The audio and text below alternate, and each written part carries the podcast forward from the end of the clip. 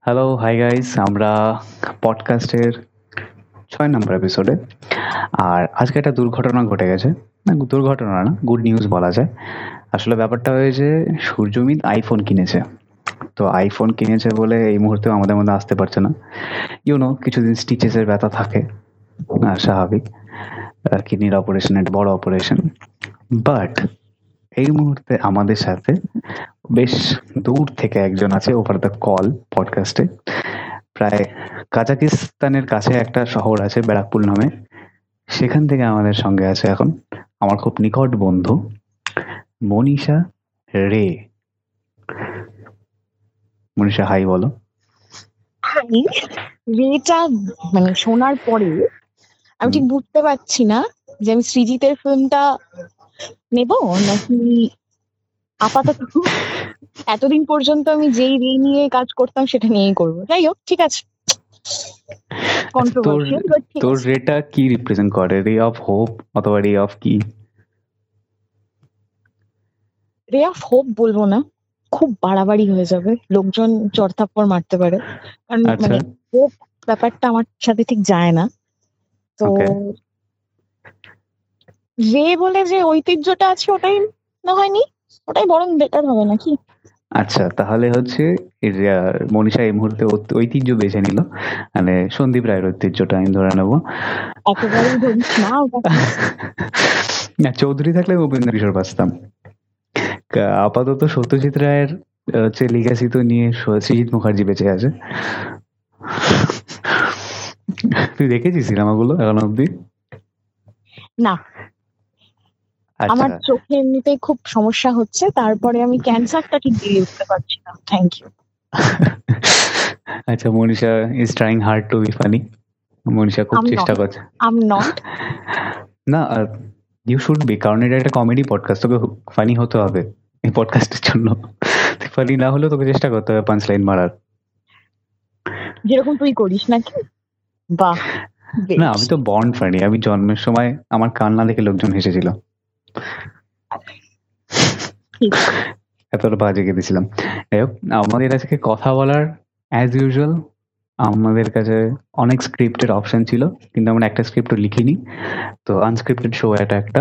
মানে স্কোপ উপকে যেমন unscripted show আলাদা করে করতে হয়, আমরা হয়তো কোনো একবার করব বছরে একটি পডকাস্ট স্ক্রিপ্টেড শো তো মনীষা খুব ভালো একজন ফিল্ম ক্রিটিক তাই তো? শাহরুখ খান নিয়ে বলার পর লোকজন আমাকে আর ফিল্ম ক্রিটিকটা দেখছে না হেটারটা দেখছে বাট ঠিক আছে। এটা শোনার পরে কি তোর যে লোকজনগুলো রয়েছে যারা পডকাস্ট শোনে তারা কি শোনা বন্ধ করে দেবে? না আমার পডকাস্ট কয়েকজনই শোনে। আর তাদের কেউ শাহরুখের ব্লাইন্ড ফ্যান নয়। না অ্যাকচুয়ালি অনেকে ব্লাইন্ড ফ্যান কিন্তু কিছু করার নেই। আমি তো টাকা দিয়ে শোনাই ওদেরকে। তো কিছুটা শোনে ওরা জোর করে শুনতে হয় টাকা দেয়। নাহলে মায়না পাবে না মাসের শেষে। যেমন লোকে পডকাস্ট থেকে টাকা পায় আমাকে টাকা দিতে হয়। কিছুটা আইটি আহ। চ্যানেলের মতো যাই হোক।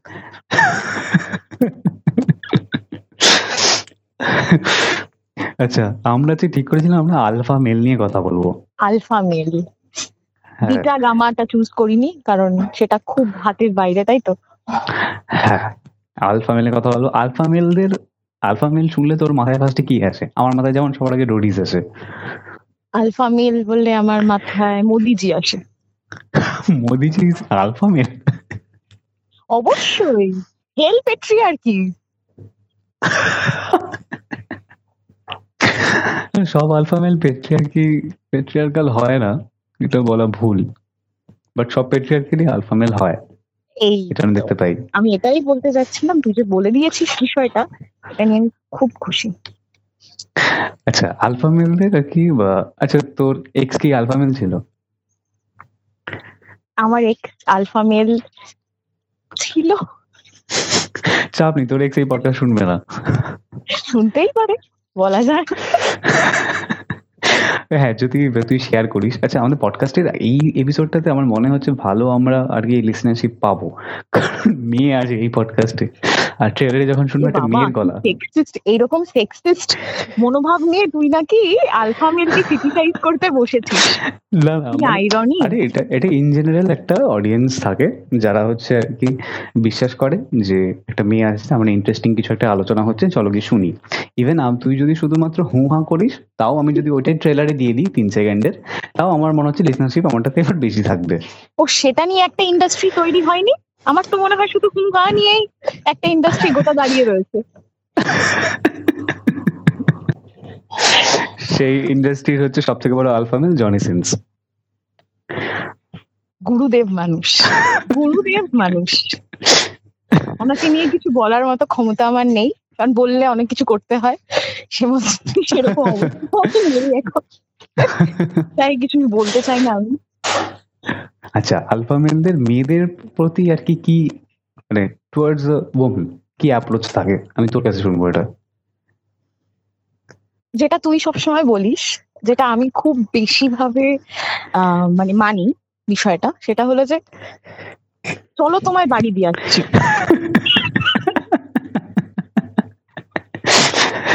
দেখ ভাই আমি জানি একটা মেয়ে আর একটা ইন্ডিপেন্ডেন্ট ওম্যান বাট তুই তো জানিস ছেলে রাস্তাঘাটে ছেলেরা কীরকম? তুই দাঁড়া আমি দিয়ে আসি ওকে।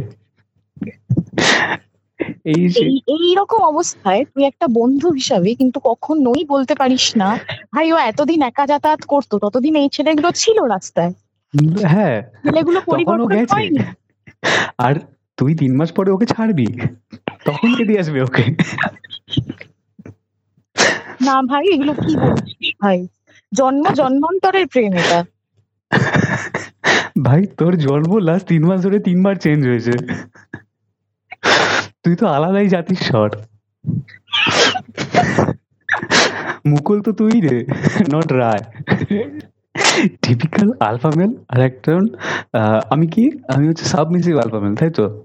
সাবমিসিভ আলফামেলের কনভারসেশন আলফামেলে আরও কিছু কর- হ্যাঁ, বললে তোর মাথায় ঠিক কোন জিনিসটা প্রথমে আসে? চন্দ্রেল।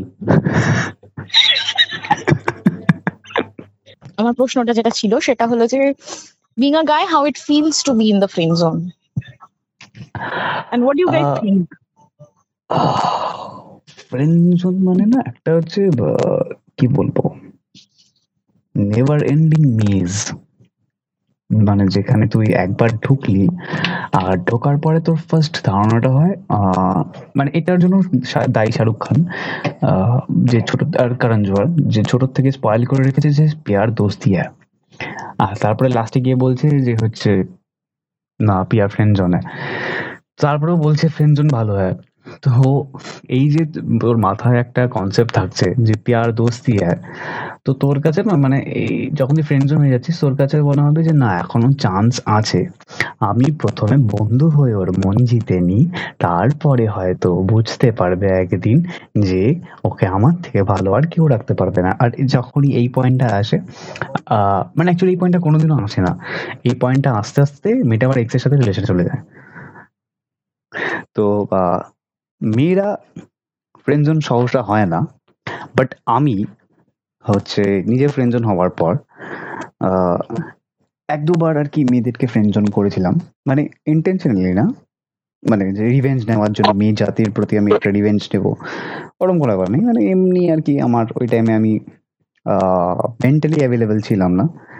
তো সেই জন্য আমি আর কি ফ্রেন্ড ফ্রেন্ডজন করি। মেয়েদেরকে কেমন মেয়েদের কেমন লাগে ফ্রেন্ডজন হলে মেয়েদের আমার আমার যেটা মনে হয় মেয়েদের তো ওই ব্যাপারটা হয়ে যায় মানে वो कौन है जिसने পুকো মোটকা আমি नहीं এটাই देखा বলতে যাচ্ছিলাম কবি খুশি কবি গমের সেই কুয়ের মতো হয়ে যায় বিষয়টা ও কোন है जिसने मुझे मुझे नहीं देखा এমনি কমজোর আর আমাদের তখন আমি দেখেছি তখন আমি দেখেছি মানে রাস্তার যে কোনো ছেলে নিজেকে ঋত্বিক রোশন মনে করে মানে তারা একবার যদি কোনো একটা মেয়েকে ফ্রেন্ড জোন করে দিতে পারে হুম, ব্যাস আর কে দেখে তেরে ভাই নে তেরা বদলা লে লিয়া এরকম একটা ব্যাপার बाप का दादा का भाई का सबका बदला लेकर इतने फैसल लड़कियों को फ्रेंड जोन करके so true oh my God এই পোর্শনটা ট্রেলারে যাবে জাস্ট এই পোর্শনটা বাপ কালো লাকা ভাইকা পরেও যাই না পরে আরও ইন্টারেস্টিং কথার জন্য সেটা যেতে পারে ট্রেলারে ট্রেলার চুজ করাটা খুব কঠিন ব্যাপার। যেটা মানে সব থেকে ভালো করেন সৃজিত মুখার্জি সৃজিত মুখার্জির ট্রেলারগুলো এত সুন্দর হয় তারপর উনি সিনেমাটা রিলিজ করেন তারপর উনি সিনেমাটা রিলিজ করেন হ্যাঁ। মানে হচ্ছে সৃজিত মুখার্জি ফোর প্লেটা ভালো। পারফরমেন্সের পর ফ্রেন্ডজন হয়ে যান অনুষ্কা শর্মার দ্বারা। ওকে সো হচ্ছে শাহরুখ খানের যেহেতু উনত্রিশ বছর কমপ্লিট হলো তার ফিল্ম ক্যারিয়ারের তো শাহরুখ খানের প্রিয় সিনেমা তোর কি? কালবো না কাল হোনা হো আচ্ছা। আর ফার্স্ট সিনেমা কোনটা দেখেছিলি শাহরুখ খানের? প্রথম সিনেমা কি দেখেছিলাম? দিলওয়ালে দুলহানিয়া লে যায়েঙ্গে। প্রত্যেকটা মেয়েই মনে হয় প্রথম সিনেমাটা দিলওয়ালে দুলহানিয়া লে যায়েঙ্গেই দেখে। তারপরে তার। স্বপ্ন আসে বের হয় না কাউকে বিয়ে করব। ও তারপরে স্বপ্নে আ- তারপরে রিয়েলিটিতে আমার মতো রাত চলে আসে। ঠিক। তারপরে মনে হয় আমি ঘুমোবোই না যদি আবার স্বপ্নে আসে। আমার লাইফে যতবার না আমার কাছে সুযোগ এসছে রাজ নাম তো শুনোই হোগা বলার তার থেকে বেশি আমাকে শুনতে হয়েছে পিতাজি নেই মানে রাজ।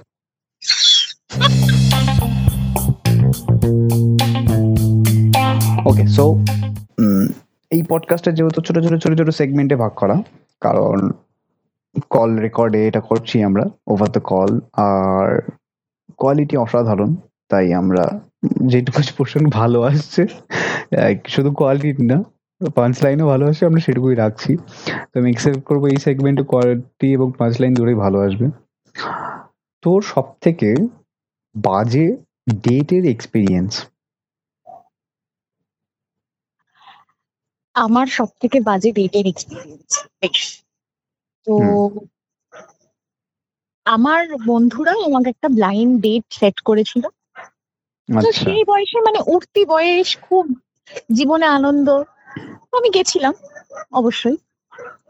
যাওয়ার পরে আমি দেখলাম যে ছেলেটি আমার থেকে তিন বছরের ছোট। ঠিক আছে আচ্ছা। মানে এরকম ছেলেকে আমি দেখলে মাথায় হাত বুলিয়ে বলি বাবু কেমন আছিস? পড়াশোনা কেমন চলছে? তা ঠিক আছে ডেট যখন সেট করেছে। আচ্ছা। তাও নিজের দিদি সত্তাটা থেকে বেরোতে পারিনি। জিজ্ঞেস আচ্ছা। করলাম যে বাবু কেমন আছিস? কোন ক্লাসে পড়িস? বলল আমায় এই এই ব্যাপার। হ্যাঁ। এই ক্লাসে পড়ি। তারপরে কি ডেটের শেষে তুই টিউশন নিয়ে চলে এলি একটা? না তারপর। বিষয়টা হয়েছে। সেটা হলো হ্যাঁ। আমি তো দিদির মতো জিজ্ঞেস করলাম কি খাবে বলো? বলল অর্ডার করা হলো। খাওয়া দাওয়া করা হলো। কি বলেছিল? আর দুধ? আমি ভেবেছিলাম তাই বলবে কিন্তু তাই বলেনি। অন্য কিছু বলেছিল সেটা আমার আপাতত মনে নেই। কিন্তু আচ্ছা। তারপরে আমি যখন মানে কথাবার্তা হচ্ছিল তখন আমি ভাবলাম যে হয়তো সত্যি আমার জুনিয়রদের চান্স দেওয়া উচিত বিষয়টায়। হতে পারে যে তারা আমার মতোই ম্যাচিওর বা আমার থেকে বেশি ম্যাচিওর হ্যাঁ মানে অনেকেই নিজেদের বেশ জুনিয়রদেরকে চান্স দেয়। ওটাকে অনেকে লোকে ক্রিটিসাইজ করে পেডোফাইল বলে বাট স্টিল একটি খুব ডার্ক জোক আমরা কন্টিনিউ করব কথাটা। হ্যাঁ তো তারপর আমি ভাবলাম যে হ্যাঁ সত্যি সত্যি হয়তো আমার দেওয়া উচিত চান্সটা তো কথা বলছি। ভালো খারাপ নয় অব- অবশ্যই। তো বিলটা আসার পর অবশ্যই আমি বিলটা পে করলাম। আমি করেছি কারণ আমার মনে আচ্ছা। হয় যে এটা আমার দায়িত্ব যে আমি বিলটা আচ্ছা। পে করব। যাই হোক। আচ্ছা। না ঠিকই আছে। ওই মুহূর্তে একটা বাচ্চা এরকম একটা জায়গায় খেতে গিয়ে পিগি ব্যাংক ফিগি ব্যাংক ভাঙবে ওটা বাজে দেখা অবশ্যই সেরকম কোনো দৃশ্য আমি চাইনি। তো হ্যাঁ। সেই জন্যই আমি আর কি বিলটা পে করেছি। পে করার পরে আমি ওকে বলব যে তাহলে আবার নেক্সট কবে দেখা হচ্ছে তোমার সাথে? তুই একটা নেক্সট ডেটও এক্সপেক্ট করেছিস? সে হ্যাঁ মানে আমি চান্স দিতে চেয়েছিলাম। নিজেকেও আচ্ছা। এবং আচ্ছা। সে আমার কাছে এলো এসে বলল যে থ্যাংক ইউ দিদি তোমায় আমার খুব ভালো লেগেছে। তারপর? চলে গেল? চলে গেল। হ্যাঁ বলে সে চলে গেল। যা বাবা। আমি- আমি চেষ্টা করেছিলাম শুধুমাত্র থ্যাংক ইউ আমার খুব ভালো লেগেছে তোমায় অবধি কনসিডার করতে কিন্তু দিদি কথাটা তুই কি কখনো ভেবে দেখেছিস? একটা বার্সা ফ্যান আর একটা আর্জেন্টিনা ফ্যান জীবন কাটাচ্ছে কীভাবে? কষ্টে। লজ্জায়। এবং ডিপ্রেশনে এবং সেই দিনটার অপেক্ষায় যে মেসি অ্যাটলিস্ট এবার রিটায়ার করুক কাঁদবো বাট স্টিল নিজেকে সান্ত্বনা দিতে পারব। আর সাপোর্ট করতে হবে না টিমটাকে না! আমি এই যে-! আমি এই হার্স ট্রুথটা বলে দিলাম।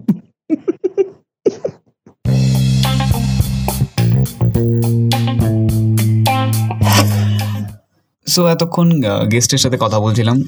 মনীষা রে অসাধারণ কিছু কথাবার্তা হলো। যদিও পাঞ্চ লাইন্স কম ছিল জিনিসটার মধ্যে। কিছুক্ষণ টাইম বাড়ানোর জন্য আমি ক্যারি ফরওয়ার্ড করছি, যেহেতু পডকাস্টটা খুবই ছোট হয়ে যাচ্ছে, আমি জানি। আচ্ছা লাস্ট সপ্তাহে সত্যজিৎ রায়ের চারটে ছোট গল্প নিয়ে নেটফ্লিক্সে সিনেমা বেরিয়েছে। চারটে সিনেমা বেরিয়েছে। সৃজিত মুখার্জি, ভাসানবালা, অভিষেক চৌবে ওরা বের করেছে চারটে ছোট গল্প নিয়ে। সেখানে সত্যজিৎ রায়ের প্রথম গল্পটা ওখানে মগলাল মেঘরাজের ক্যামিও রোল দেখা গেছে। সত্যজিৎ রায়ের একটা ইউনিভার্স তৈরি করছেন সৃজিত মুখার্জি অনিরুদ্ধ ব্রাদার্সের মতো বোঝা যাচ্ছে। ভবিষ্যতে আমরা অনেক সুপার হিরো দেখতে পারি। হয়তো ফেলুদাকে আকাশে উঠতে দেখতে পারব কিংবা হয়তো ফেলুদা ব্রেনিয়াকও হতে পারে। কারণ মগজাস্ত্রের জোর আছে। আহ, এবং হয়তো লক্ষ্মীর চরিত্রে আমরা মগনলাল মেজরা মেঘরাজকে দেখতেই পারি। লক্ষ্মীর মতো চরিত্রে লক্ষ্মীর থেকে অনেক বেটার বলা যায়। আচ্ছা যদিও সেকেন্ড গল্পটা যেটা, সত্যজিৎ রায়ের বহুরূপী গল্পটা নিয়ে সৃজিৎ মুখার্জি করেছেন তো সৃজিৎ মুখার্জির বহুরূপী দেখে অনেকের সত্যজিৎ রায় লেখা ভিঞ্চিতার কথা মনে পড়ে গেছে। অনেক বাইশে শ্রাবণের প্লট ছিল। জুলফিকারের মতো ওখানে ব্রিজের শর্ট ফট দেখানো হয়েছে। তো সত্যজিৎ রায়ের লিগাসি ক্যারি ফরওয়ার্ড করছেন Srijit Mukherjee. That's a good news and কোভিডের ভ্যাকসিন নিয়ে মিমি চক্রবর্তী অভিনেত্রী এবং বিধায়ক যতদূর মনে হয় মিমি চক্রবর্তীর পেটে ব্যথা শুরু হয়ে গেছে। তো সেখানে একজন কমেন্ট করেছেন যে হচ্ছে টাকা খাওয়ার আগে গ্যাসের ওষুধ খেতে বলুন। আপনারা এরকম খবর তার কোনোদিনও বলবেন না। সম্মানীয় ব্যক্তি, আপনাদের জেল হতে পারে। এবং আমরাও বলছি, না, আমরা কোনো বলিও না সব কথাবার্তা